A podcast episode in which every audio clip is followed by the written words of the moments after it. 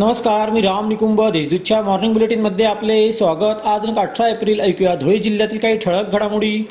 दिल्ली येथून मुंबईला अवैधपणे होणारी गुटख्याची तस्करी स्थानिक गुन्हे शाखेच्या पथकाने रोखली. आज सकाळी पूर्वीपाडा शिवारात चार कंटेनरला पकडण्यात आली.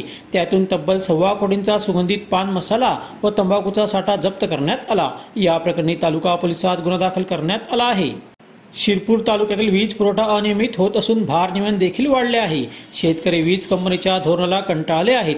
त्यामुळे उद्या दिनांक एकोणावीस रोजी सकाळी अकरा वाजता आमदार काशीराम पवार यांच्या नेतृत्वाखाली शिरपूर येथील वीज कंपनीच्या कार्यालयावर मोर्चा काढण्यात येणार आहे.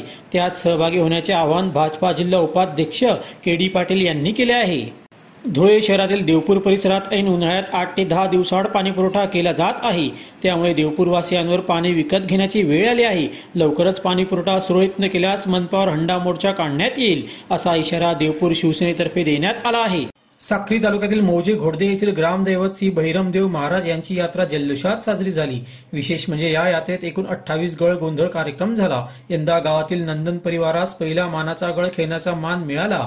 यात्रेला आमदार मंजुळा गावित यांनी भेट दिली. धुळे शहरातील बिजलीनगर ते विजय पोलीस कॉलनीला जोडणारा सुशी नाल्यावरील तळफरशी नादुरुस्त झाली आहे.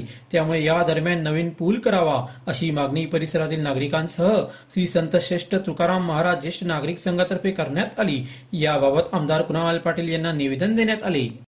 शिंदखेडा तालुक्यातील विरदल येथे शनिवारी रात्री खळायला आग लागली. त्यात शेती उपयोगी साहित्य चारावन्य साहित्य जळून खाक झाली. या आगीत दीड लाखांचे नुकसान झाल्याचा प्राथमिक अंदाज व्यक्त करण्यात आला आहे.